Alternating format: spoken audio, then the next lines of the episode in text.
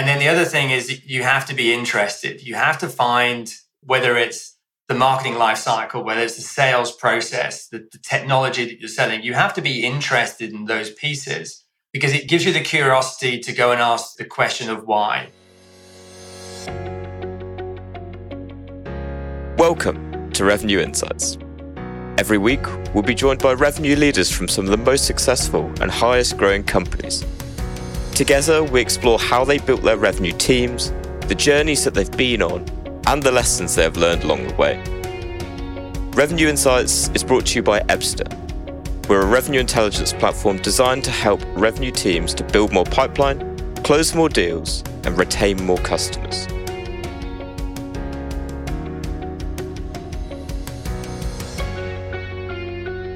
Hello, everyone, and welcome to Revenue Insights this week. And uh, this week, I'm joined by Nick Ellis, uh, who's the Chief Information Officer and head, head of Revenue Operations at InVision. Nick, great to have you join us. Thank you for the invite. It's uh, it's going to be an interesting first session of doing a podcast.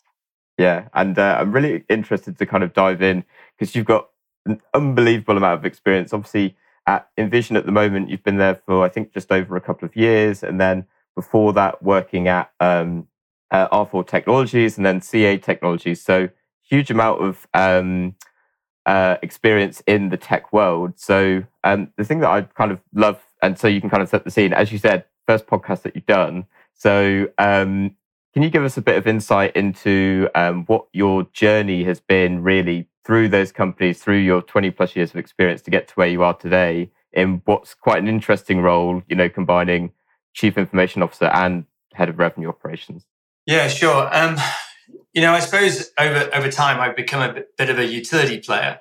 Um, you know, and it's it's good and bad, right? So I, I started out in development. So been running professional services teams. I and and in my journey at CA, CA Technologies, where I was there for for quite a while through many uh, transformations, um, they provided me the opportunity to move horizontally across different groups. So product management overseas, worked in Hong Kong for a couple of years, covering the Asian market in partners, running sales teams, etc. Um, and then, you know, as as the time when I, I ended up running, and I got promoted into, I should probably say, the global operations team, which was a combination of sort of sales, sales and marketing. You know, and I've sort of condensed 20 years into a sort of a minute there. Um, each each of those roles was, you know, you, it it gives you what I would classify as context in terms of how businesses operate from through a different lens, right? So when you're working for a software company, all they care about salespeople is effectively selling software, making sure it's successful, and then selling more software, right?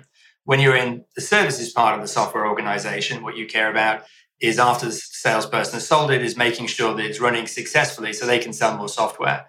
And when you're in the product management team, what you care about is making sure the product is easy to implement and that can be easily sold. So it drives the sales of your product. And when you're in partners, it's about how do you make a partner successful, selling your software so they can maximize and you can maximize the revenue margin on both sides.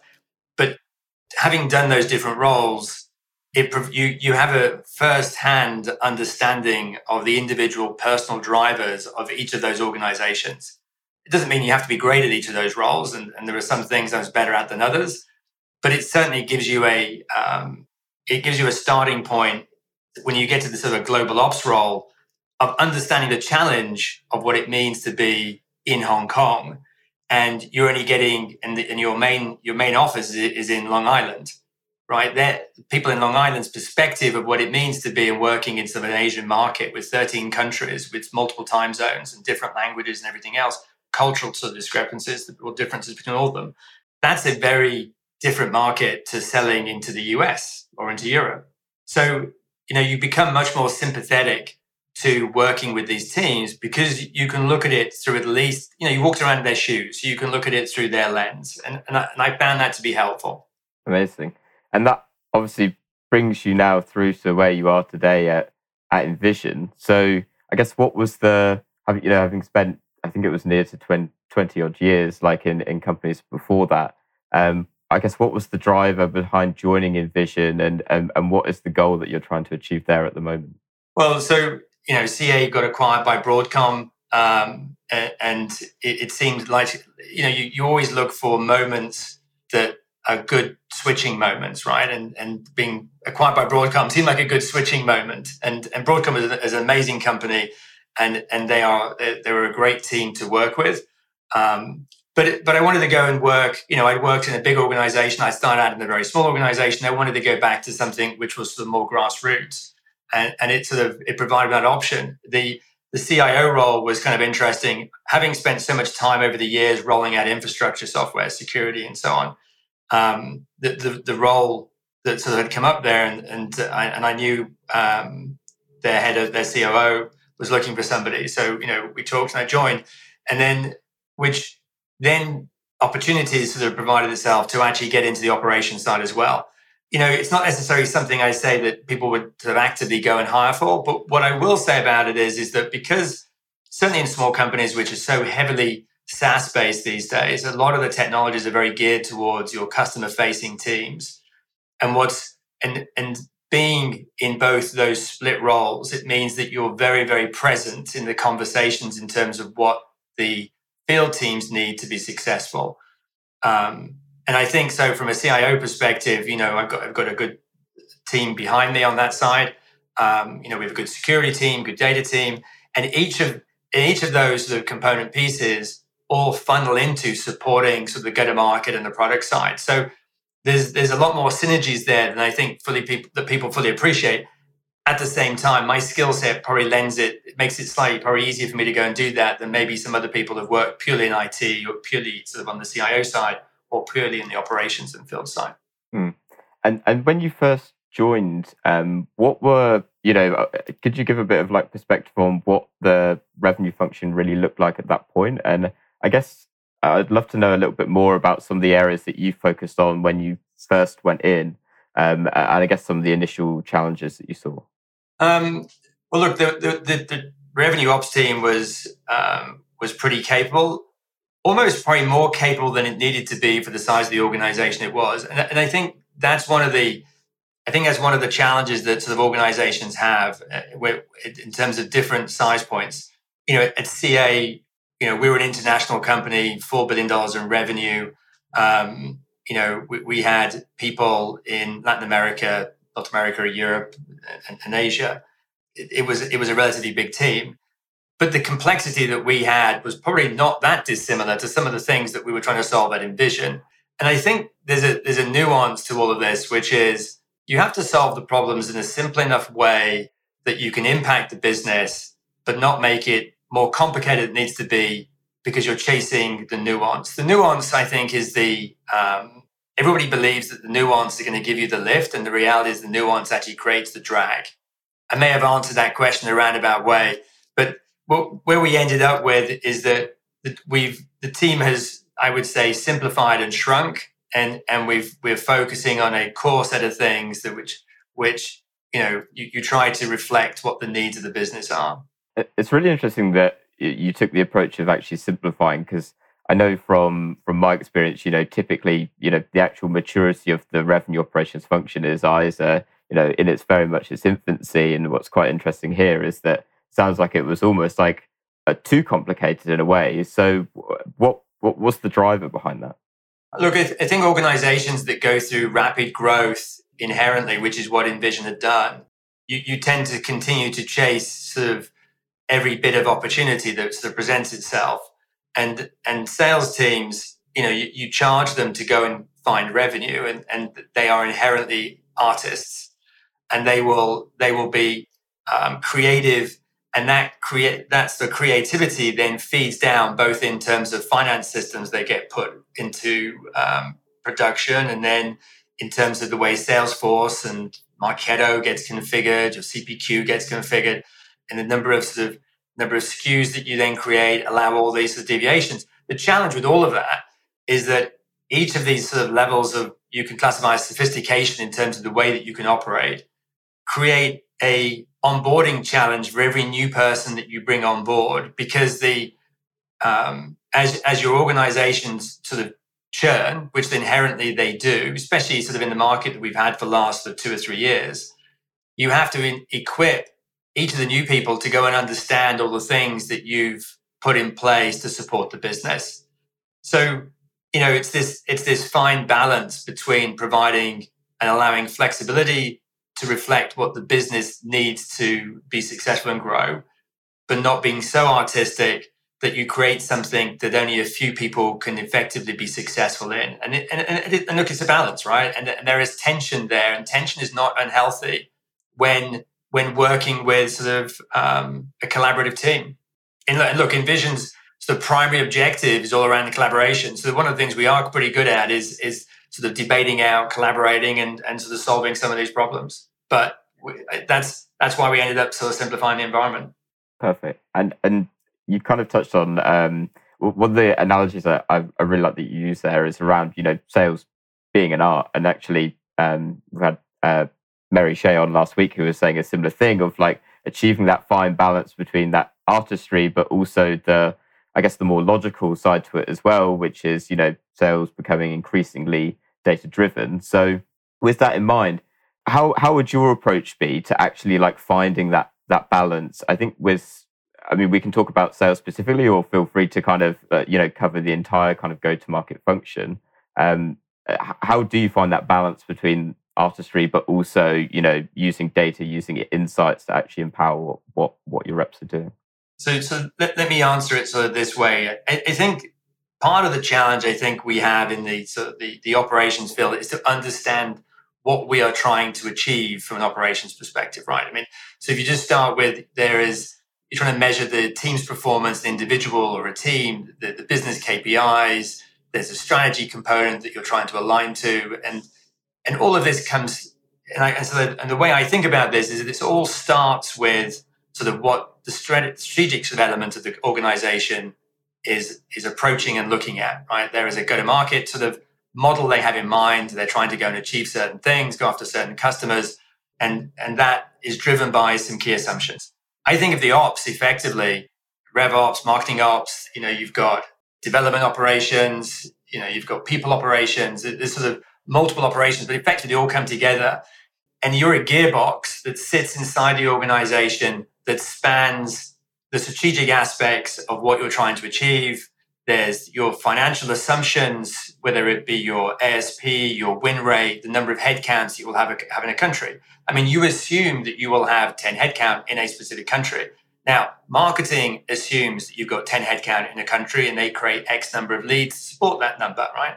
But then what happens is, is that somebody changes their mind, doesn't put 10 headcount, they put three. Marketing don't necessarily know and they carry on at 10 and then so the, the downstream impact is, is felt across the organization because suddenly you're not getting the results that you're looking for and it all comes back down to an assumption that was made is now sort of is now not being satisfied so the gearbox sort of view to me is you sit in this point where you need to understand strategically what you're trying to do the underlying assumptions in terms of what you are um, how that strategy was put together. And then you go and work with effectively marketing are trying to go and do an aspect of it, whether it be expanding your existing footprint or creating new demand. Sales are trying to go and prospect into existing accounts, but which ones and, and how, what are you expecting from it? It all converges to a point where you have a set of opportunities, and that's your demand generation function. Then you transition into your sort of prospect processing in terms of okay now you're taking them through the sales life cycle. Then you land. The next question is okay so now you've landed what is the process that you're then going to go and do? And you know we've so we're all moving into this sort of layer model specific, specifically with SaaS where you're hoping that they're going to adopt the technology. You're hoping then because they're so excited by what you've sort of sold them that they're going to expand and the salesperson is going to go back in and then you're going to renew so when I think of sort of operations and you think about that life cycle, it's all about understanding from the very first moment what is your strategy and what are you trying to achieve? What are the assumptions that you're making? And then how do you follow that whole process from end to end? And then when assumptions are not being met or, or your headcount's not the same headcount as what your assumptions, those are the things that you have to start to highlight because in theory, you're missing your number or maybe you're achieving a number without the same number of heads but that needs to be fed back into the strategy because it's a it's a one big engine. It's a, it's a it's a I'm an engineering student. I look at everything as sort of a, a feedback system, and that's effectively what has to happen. We have to provide that information back into the system so that we can then adjust the strategy. It's not perfect. It's it's it's constantly under review, but that's that's kind of how I think about it. I, I love the metaphor of a of a gearbox. I think um, not only am I going to steal it, but I think it might well be the title of the episode. Um, but what and and actually using that kind of metaphor, um, something that I uh, kind of came across, you know, digging into your, into your LinkedIn kind of in the run up to this was, you know, a real uh, passion, I think, for you know collaboration across teams. And so you talked a lot about you know um, identifying where those problems are and actually building a, a, strategy behind it. But in and, and perhaps you can lean on some examples.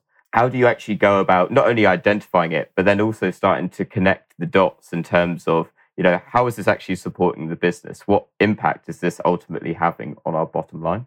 I would go one. I'd go one step back to, to your question, and in terms of sort of what, where, how, of these teams, our teams, fit into sort of this, and and it comes down to a couple of a couple of parts. One is the partnership that you have with the business, and this comes back to why I think it's important that having um, experiences in other roles is so incredibly useful because your your empathy for the challenge that they are going through um, when something's not working, because at least you can relate to what they're saying. So partnership with the individual, and then the other thing is you have to be interested. You have to find what it is, um, whether it's the marketing life cycle, whether it's the sales process, the, the technology that you're selling. You have to be interested in those pieces because it gives you the it gives you the curiosity to go and ask the, the question of why you know and then so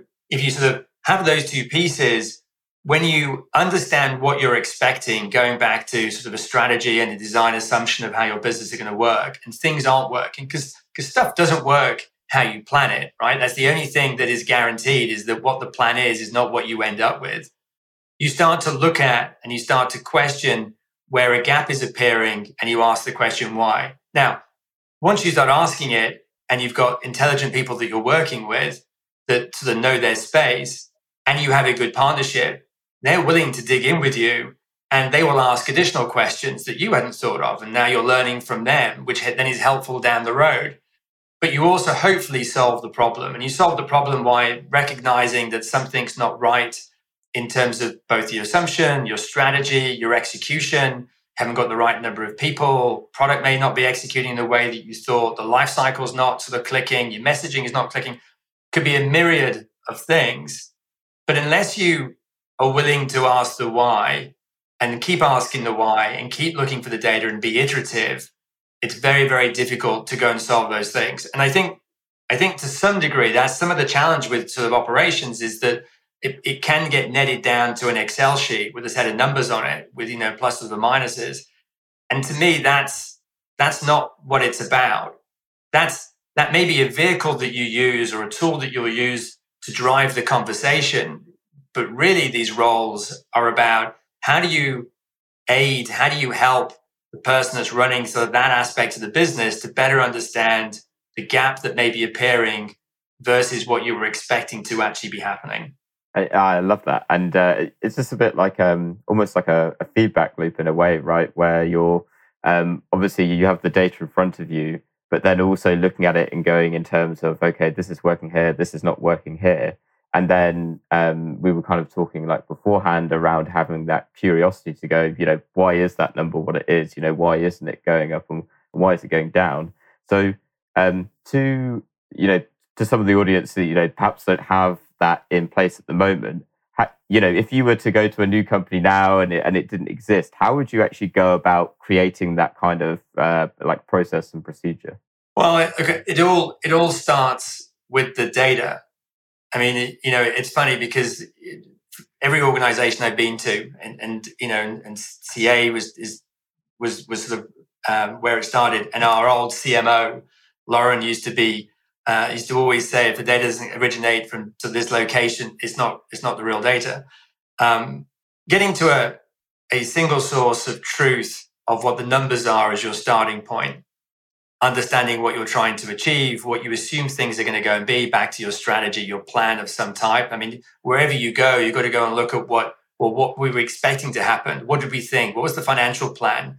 What were the number of headcounts we thought we'd have? And so understanding sort of that, understanding the data and the where the data comes from, and then what data is the data that everybody looks at? What does finance look at? What does marketing look at? What does sales look at? Rationalizing that because it's surprising that each person has their own magic Excel sheet, which pulls data in a specific way, creates a whole new set of derived values to indicate different things. I, look, and I'm as guilty of doing this, by the way, as, as anybody else is. So, you know, I'm, I'm not, I'm, I'm not a purist on this, but you have to get to a common, a common understanding of what the data you're going to be using um, is versus what you thought it was going to go and be, and then you map out the the end to end process. And and the end to end process is is I mean it's it's interesting because you know and I, am going to say this as a it, it, dates me. In the old days enterprise software selling was relatively straightforward right? I mean you go and take knock on the door you demo your software they, they potentially buy it. Then you in with the introduction of plg it shifts the whole thing to a whole the digital experience that extends outside of the boundaries of your sort of sales team. Marketing starts sort of with that piece. There's a, a product aspect that has to work well.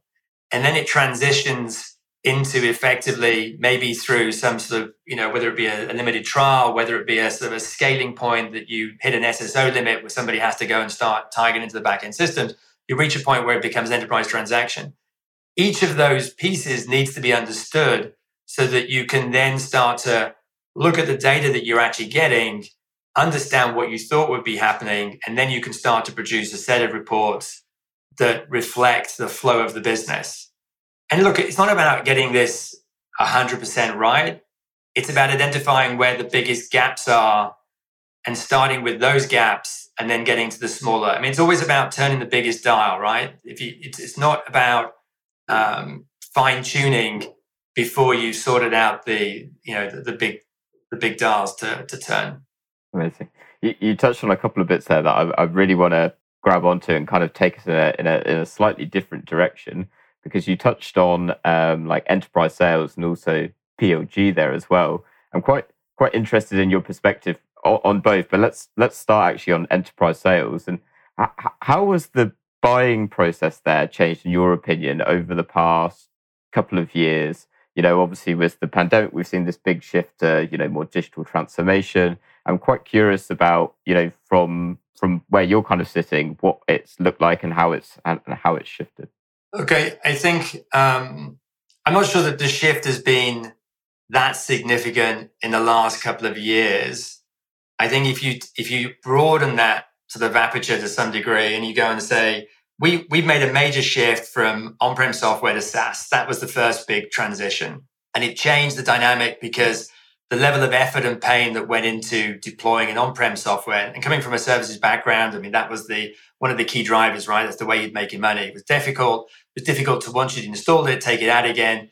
Um, and then SaaS came along and made it sort of easier and lighter, and you could go and get pilot projects running much more quickly. The the PLG piece, and to some degree, I mean, that started out very early on, sort of with with SaaS solutions because you could actually start using it. I mean, Salesforce did that to, to CA. I mean, we used it in one department, went and bought it sort of secretly, and then before you know it, it's running as an enterprise solution across the whole company.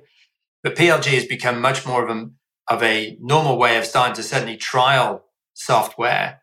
You know, and if you're starting to look at as a CIO, you know, it's funny being a buyer and both a seller. I constantly sort of switch between those two lenses so as a buyer, if we're going to go and buy, look at something to buy, we will, if it's feasible, go and trial it. And if it's lightweight and easy to go and trial, uh, absolutely, we'll start with that.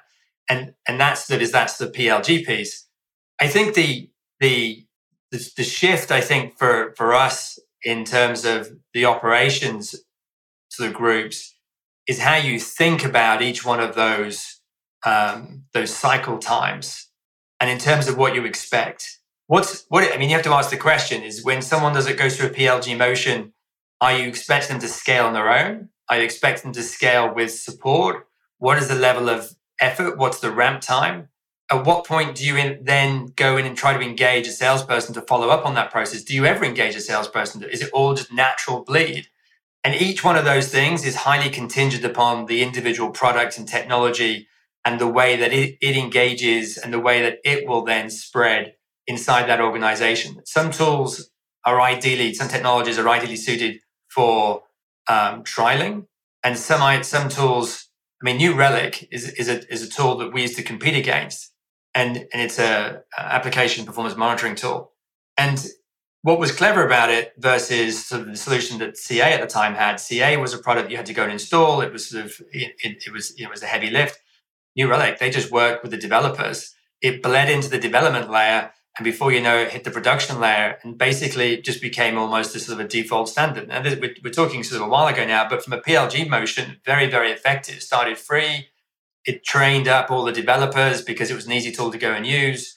Um, nowhere near as sophisticated as the product that, that we had at the time, but much more effective in terms of winning over that sort of that that um, that onboarding group of people, which were the developers who wanted to test their products. So you when you start thinking going back to sort of the the RevOps piece, each of these motions have a different level of sort of time from a timing perspective, different expectation, right? So PLG, how long does it take to hit a point of critical mass? What does that look like? What does the data need to show you? And at what point do you then engage with an enterprise salesperson? And if you do, if somebody does a hand raise, the question then becomes, what do you go and do? Do you push them towards the product or do you go and engage them as an enterprise sales cycle and try to go and get them doing a landing deal? The big deals, the unicorn deals, I really think of sort of outside of big, really big solutions have kind of gone away. This is land, adopt, expand motion is much more the play. And once again, it then becomes you as a sort of an ops person, you have to become very familiar with what are the, the things that you're expecting to see. And each of those stages that you can then provide to the business and say, okay, that they, they appear to be sort of fully engaged, they're reaching a point of capacity, it's a good opportunity to go and grow. So that that's kind of how I still look at it these days. It's it's but it's evolving, right? I, I said on I, I, I watched some of these um, PLG to the chat boards, and it, and it's fascinating um, because I bring that sort of I'm going to say it legacy enterprise view with that sort of fascinated curiosity in terms of what do we expect to go and see happen. The, the key difference to me is the, deal velocity is different. It's so much more predictable when you have a rep who's who's who has a sort of good pro sales process taking you through versus a PLG where the client is still going on a journey of self discovery. Very difficult to forecast that type of um, a type of uh, new deal. Do, do you think that it will always remain like that? Obviously, buyer behavior has changed like quite a lot. Um, but do you think that's going to be the case in like the next few years as well?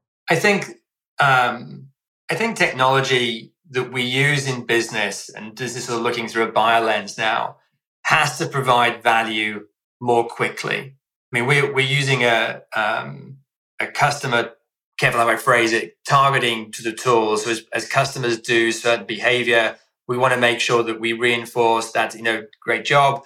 And can you go and this is the next thing you should go and to help them continue to see value out of the solution.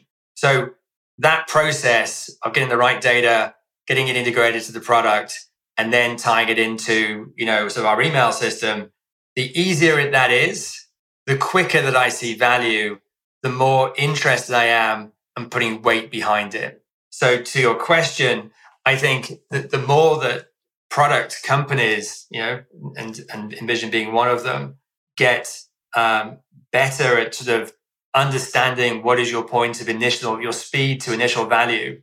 Um, I think it was in an article I read the other day. I think is going to become more and more critical. And the question then becomes is how do you get the enterprise functionality that big enterprises, JP Morgan Chase, for example, right? What they want, just using a random sort of organization, nothing, nothing sort of specific, but what they want in terms of sort of enterprise security, enterprise administration, sort of all those types of things is different. So their speed to value, it may be the way they judge you. Their expectation in terms of whether or not they will buy you is different because they want all those other sort of enterprise, classic enterprise features as well. And I think that's going to be one of the challenges that sort of software companies have as they start to go from sort of the low, small, medium sized business sort of, um, type organization who are more tolerant and, and more, you know, risk comfortable effectively, or don't even worry about the risk, just don't think about it. To, and you go to an organization which is like a bank, um, they have to be very, very in tune with because there there is so much more um, at risk and, ex- and exposure there, or could be exposed. So I think that's going to be the challenge um, as these technologies evolve. I know that as a as a as a software vendor, um, you know, it's one of the things that we constantly look at is the balance between speed to value. What can you go and provide customers? How do you make it easy? And then second, on the back of that, from a security perspective, how do you make sure that you bring the right features that support those types of organization? Uh, something I'm quite uh, we've talked fairly like holistically around like um, you know the role of product led growth, and I'm, I'm quite interested to to perhaps dig a little more into. Um, obviously, InVision, um, you can obviously get a free trial of the tool of that as well. So, how, how do you integrate that into your sales process? So, you've talked a lot about, I think, more holistically how businesses do it, but how how are you guys doing it? It's a under constant review and debate, and I say that because um, I think organizations like us are always trying to tune and best align our experience to what our customers are looking for. And it's it's a balance between making sure that you react to the needs of the customer without being overly pushy. And and that I think is the is the um, inherent challenge in terms of working with a PLG and enterprise sales motion. Do you think we'll, we'll ever get to a point where um, it will become more like sales assisted product led growth, or do you think there's always going to be that that key role for, for the sales team? Um, you know, it's funny that I was I was chatting with somebody on a, a channel today specific about this. Look, I think that the the motion itself of um, PLG, because the other thing you've got to think about is that there's two aspects of PLG. Is one is the, is the first part of value evaluating of what the solution is and whether or not this is a fit for the problem I'm trying to solve. Right, so that's step one. The second is is you know you could almost call it enterprise PLG, which is you've now got it landed inside the organization, but how do you get it to bleed across the business? And and, and bleed across the business is about sort of providing sort of um, positive impact outside of the original organization that you've engaged with. You know, you've got one small department. Realistically, you want to engage with multiple or, or parts of the business.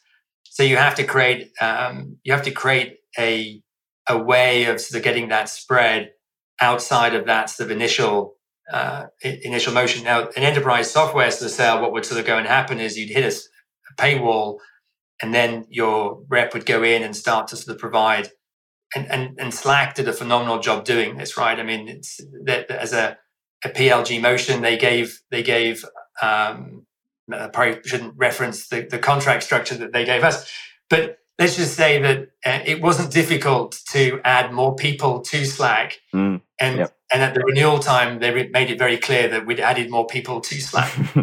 this is and this is pre Salesforce, but the it's a good motion, right? Because it's efficient, it provides value to us as the solution sort of uh, expands inside the business. I mean, it, it hits all the value points that you're looking for. And from, from their perspective, it's efficient because they come back to you at the renewal time. So they're not trying to hit you up at each moment that you're one or two or three people over. I think I think the assisted piece certainly is is where people are gravitating to. I think it, it I think what you what we have to think about is that there is um, there's products which are sort of a, they have a single product, and then there are products which have sort of bolt-ons that go on. And I think that there is. And I was talking to a, a company yesterday. I won't say who it was, and they were taking us through sort of their solution. But you know, I mentioned something, and immediately because you know we now sort of hit from a from a usage perspective, we sort of hit this sort of semi-annual um, review they've got three other things that would solve these problems, which compete with other solutions that I have. So, you know, to me, that's the switch from, okay, we may have got it through a PLG motion, we may have extended into a landing point, and now we're being sold to as an enterprise customer because they recognize that they can go and help me consolidate my footprint. Because I'm, you know, as a back into the, the buyer view, we have 240 SaaS apps inside our company, and we're we're not a big company, and, and so for us, all the benefits of SaaS, it it becomes complicated because these are all solutions that need to go through security reviews. They need to go through integration strategies. You've got data in different places. All of this stuff, you know, procurement. It, it, it does inherently become complicated. So if an organization help me rationalize and I can continue to drive that number down, then I'm interested, even if the functionality is not as good as somebody else I already have. So I mean, it, so but that's that's been going on for since software started. It's what makes it so interesting. Yeah, absolutely. And as we kind of move to you know kind of wrapping up, there's one more question that uh, that I'm quite interested to know the answer to, and uh, it's been really interesting talking about like the the obviously the rise of product uh, product growth. And so, if you if you had to make a prediction in the next twelve months, what what do you think the, the biggest shift in in PLG is likely to be? That's a tough question to answer. I mean, we we we're looking we've looked at tools that introduce AI to the decision process. It's difficult to see the the lift consistently that you would expect from using tools like that because there's so much noise inside the system. Does the introduction as AI becomes more and more robust, the data gets cleaner? Does it does the tools um, that you're buying react better? I mean, some of the stuff that we're playing with at the moment and and this is this is much ex- experimental as it is sort of scientific at this point. Does that mean that it becomes more efficient at becoming viral because it drives the right behavior? PLG is all about viral spread and it's about getting value and usage. So the more that you can drive that, the greater eh, the success a product will have inside the business. It all comes down to then the way that you use the data to understand what it is that you're, the features that you're adding, what is resonating, and whether or not that is having the impact that you're looking for. So the combination, I think, of, of the data that you're getting from your products, the data you're getting from your users, which by the way is becoming big customers are now are starting to become more twitchy about providing some of that data to you. So that actually makes it more tricky. Um, and then using sort of some of these modern tool sets which are leveraging sort of sort of aspects of AI to go and drive maybe different recommendations in terms of what you should go and push to your to your user, your customer, to go and get them to continue to use your product in a specific way. I think that influences their behavior. That behavior drives spread, and the spread is what ultimately sort of bleeds into obviously growth um, across the organization. I think customer onboarding, the introduction of, of scale customer success in terms of how that helps and drives the Pendo being embedded. You know, nice to use Pendo because we use Pendo, but using sort of Pendo like tools that, that provide that constant prompting, but then not overwhelming. All of that stuff is the art that's taking place right now. So I, I think all of that coming together is what's going to sort of drive and from the from the operations side is is um, you know is that sort of where this sort of whole thing started. Being able to provide the understanding of what's working and what isn't and then how that's going to impact the churn of your customers the growth of your customers and how that reflect, ties back to revenue and then where your sales reps which are inherently sort of be, become expensive from a, just a, a pros, pure prospecting perspective so you can target them to specific organizations where you can help them, you can help those organizations go on that journey by both supplying content in terms of how to use it, maybe enablement, but then obviously try to get to a contract because that's what software companies want to go and do is sell software. I think that is sort of the is is where we're all striving to get to. But it's a journey and it's a fun journey. Nick, that was a beautiful way of maneuvering what I appreciate was a very tough question. So, so thank you. Um, right let's let's move to wrap up there. Nick, only last thing um, to to anyone listening that wants to connect, uh, you know, learn a little bit more about what you're working on. Um, where can they find you? LinkedIn, and then and then in I'm I'm based out of New York, British accent, but based out of uh, just outside of New York, as which is how our conversation started, Lee. When you said you were surprised to be speaking to a Brit, when you thought I was going to be American. Yeah, uh, and it's great to have another Brit on the show. Um, Nick, this has been a wonderful conversation. Thank you so much for for joining us, um, and to everyone listening, thank you for listening. Um, we'll catch you next week. Thank you again. Thanks, Lee. Thanks for listening to Revenue Insights. If you want to learn more, subscribe to our newsletter, and we'll deliver every episode straight to your inbox. If you have any questions, feel free to connect with us on LinkedIn. Our links will be in the episode notes. See you next week.